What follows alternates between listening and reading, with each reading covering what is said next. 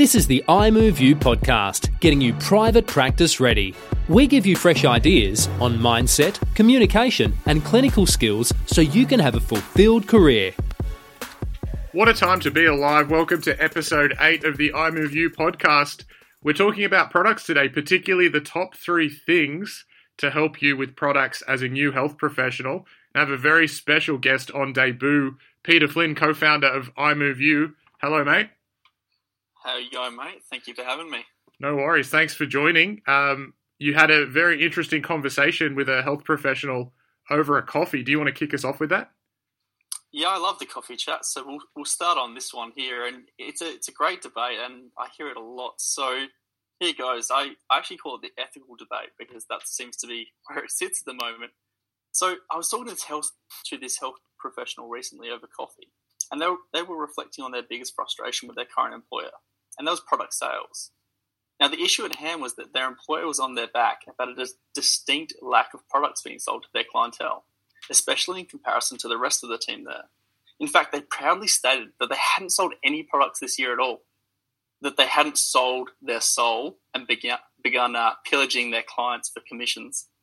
Whilst this wasn't up for discussion at the time, it really got me reflecting on the perceptions around products and sales in healthcare how we strive to look out for clients, and just how wrong we get it sometimes.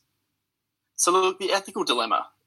When many health professionals discuss this so passionately, they refer to the ethical issues, uh, the issues of selling and sales in healthcare. It's not why we got into the industry, and I hear that a lot, and I understand where they're coming from. We, we got into the industry to help people. We began our journey trying to help as many people as we can to make a positive change in their lives and that's what gives us the warm and fuzzies. So let me possibly challenge your beliefs for a minute. Not selling a product to a client that could benefit from that product is unethical. That's right, I said unethical. So let that sink in for a second and just think about the decisions that we often seen made for a, a client's rehab journey with a misguided belief that we're actually saving their wallet whilst, whilst uh, providing amazing outcomes. So first, I'll address the elephant in the room. I truly believe that it is unethical to not offer your best management plan to any client, regardless of your perception of their financial position. They absolutely can reject this plan, don't get me wrong, and any adjuncts within it. But in my experience, that's not the case. People value their health and they've decided to leave the big decisions in your hands, so don't let them down. If you perform soft tissue work as part of your treatment, then you've either clinically reasoned that this is going to benefit that client and bring them closer to their goals, right? So how can you ethically not offer them a foam roller or a massage ball as part of your management plan? Now, either your clinically re- either your clinical reasoning was spot on, and including that self-release as part of their home management is essential for that best outcome, or you were just in the mood to rub something and it isn't really worth their time or money to be doing this at home. You know, it can be both, right? This relates to any product that you use as part of your management in the clinic. If the client can take it home with them and use it every single day, we'd expect a faster and more opti- optimal outcome. That's how I see it. So, by not offering the best tools as, a, as an essential adjunct to your management plan, you could be slowing down your client's rehab and prolonging their pain. That doesn't sound very good to me. So, this is the real ethical dilemma that I'm seeing now as a clinic owner myself we have the misguided belief that to look out for our clients' finances, which dare I say usually uh, backfires exceptionally. I remember that time as a new grad that I used uh, Flex with a client, and I didn't offer it to them because it was twenty two dollars fifty, which in my head was a lot of money. After they left the clinic, they went to the chemist down the road and got gouged about thirty five bucks for it. You know, so I see clients not be offered self release tools to save them fifty dollars. Yet it means another three or four sessions of soft tissue work at what ninety dollars a pop for the average ma- average massage. We he- we are health professionals, and uh, our clients have put their faith in us to give them the best recommendation to hit their goals in the fastest possible time frame. So don't be that accidental, unethical therapist who doesn't first offer their first class management plan. Just think if it was you or your family member in that position, would you want it at least offered to you? What are your thoughts, Mick? Yeah, that's awesome, mate. And I could, I would say, I was probably one of those practices that we never sold products, or if we did, we'd sell it at cost price uh, because we felt bad. And we're just reviewing that now. And yeah, it's really interesting. We, are quite a young team, and I, I certainly think young health professionals struggle with this. I like what you said about the Flexall, which was $22 in your clinic and 35 at the chemist. That's a very relevant example. Uh, if you have a look at rigid tape at a chemist, it's usually 15 or $20. Um, we're buying that for three to four dollars and selling it for ten in our clinic. So you actually are doing them a disservice if you are not giving that to them because they're going to go somewhere else and probably get charged double. That's it, and they're not only going to get charged double with it. You know, are they getting the right thing? They don't have that confidence there, and they lose a bit of confidence in you at the same time if they have to go and source this themselves when you could have easily given it to them at that point in time. So I find that that again, it just you're not building that trust there. You're not being that complete one stop shop for them. Yeah, and um, Daniel Gibbs from Clinic Mastery made a really great point. Is even if you were a little bit more expensive than than going on eBay or buying it from a cheap supplier, you're saving them time. And that's why they've come to see you. They can Google their condition, they can figure it out themselves over weeks and weeks and weeks, but they come to us, we figure it out in one session, we get them on the right path. It's the same with a product. We don't want them having to go home and eBay it or find a cheap supplier, even if we're charging a little bit more, and in most cases we don't. But even if we were, we're saving them a car trip, we're saving them half an hour to a chemist, we're saving them that hassle. And that's huge. We should be valuing our clients' time, and selling products is, is a big part of that. Absolutely. It's, it's part of the treatment and it should be seen as part of the management. We actually include in the management plan, you know, what products or what adjuncts are you're going to need for your recovery to give you the best possible recovery. And like I said, you know, the client can absolutely say no, but they don't because they understand why they need it. If someone's getting soft tissue work by you and then they, they can go home and do that themselves on a foam roller or a massage ball, they're going to get better so much quicker. So think of it from that point of view, and then it's really quite easy. And it's a great example there with the foam rollers. Uh, we sell the the really good foam rollers for about forty five dollars at our clinic. Um, I, I was talked to one of my uh, clinicians once, and they were saying that they they decided not to sell a foam roller, and their reasoning was again it came down down to that oh, forty five dollars is a lot of money. That same person went to uh, Rebel Sport and bought it for one hundred and ten dollars for a foam roller. Could have almost got three for that, and so that was just a really big wake up call and big aha moment for that person because they were just like, shit, like it just makes sense now. Yeah, and the other thing I would add to that is you can make it a treatment. It's something I did with a foam roller. If I was going to give someone a foam roller, I would show them three to five different ways to use it, not just how to do thoracic extension.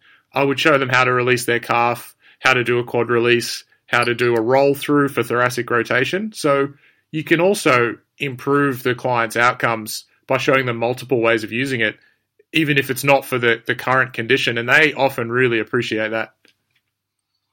Absolutely. Uh, I couldn't agree more with that. And we actually hand out foam rolling guides with every foam roller. So there's ways that you can make it really sort of effective for that person. If you're an active person, any sort of a lot, a lot of these things will cross over any injury they're going to have in their lifetime. So it's a really good investment for them rather than being like, oh, I do need to see a massage therapist every time I want to have some soft tissue work done. Yeah, that's awesome, mate. What what do you think? Um, and I know you said it in the intro there, but what do you think the main thing is with new health professionals that they struggle with when it comes to products?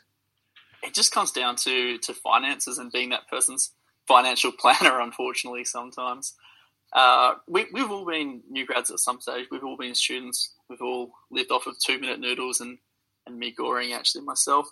Um, and, and, at that stage, you know, forty-five dollars for a foam roller—that's a lot of money. Um, although, you know, two hundred dollars on a night out probably isn't a lot of money at that stage. Uh, how things change.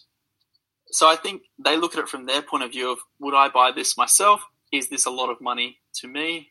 And that's all well and good, but it all just comes down to offering your best management. Um, and that's the, the thing they struggle with is is they don't want to offer something that costs money. Now, you're not making that person buy it. You're just saying, all right, here is this foam roller. This is how it's going to help you. These are the things you can do on it. If you don't use this, then it's going to take this longer. it's going to be this many extra sessions. And if you can really educate them around that, I, I challenge you to find one person that's like, no, I want those four extra physio sessions and I want to be in pain longer because I don't want to get that foam roller and be in control and be empowered of, of, with my own recovery. Yeah, and we call that projecting is because we're young health professionals, we don't have much money, we've just come through uni, we can't help but project our current situation, particularly financial situation, onto our patients. So we find it hard to rationalize the extra 30 or 40 dollars or the extra two to three consults that it might take to get someone better. So the tip there is don't project. And if we were to wrap this episode up, Pete, with the top three things you think would help new health professionals when it comes to products? Yeah, absolutely. I think my top three things are look at it from the point of view of you're offering your best advice, and it's just advice at that stage, but it has to be your best. And if that is part of your best advice, if you took money out of it completely, then it absolutely should be in that plan. You are helping that person to achieve their goals. And hopefully by that stage, you've found out exactly what their goals are. Why have them in pain longer? Why extend that recovery when it can be so much better? The second one, saving the client time and money. Think about it. You're saving them time.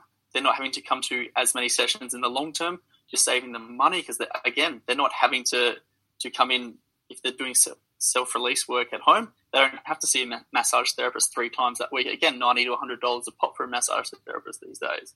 Versus that forty five dollar once off investment uh, in a self release tool there. And the third one, and this is my favorite one, and this is what really resonates with me, that you can put it through your own filter, empowering them for self care. So empower them to take control of their own rehab there. If they're completely self reliant on you as a therapist, that's not that's not going to get you best results. That's not going to have them out of pain as quickly as possible, back to their goals as soon as possible. You want to put that rehab in their hands. You want to educate them on how to use that, how that's going to best suit them. Um, but that's the really big one. Empower them to be in control.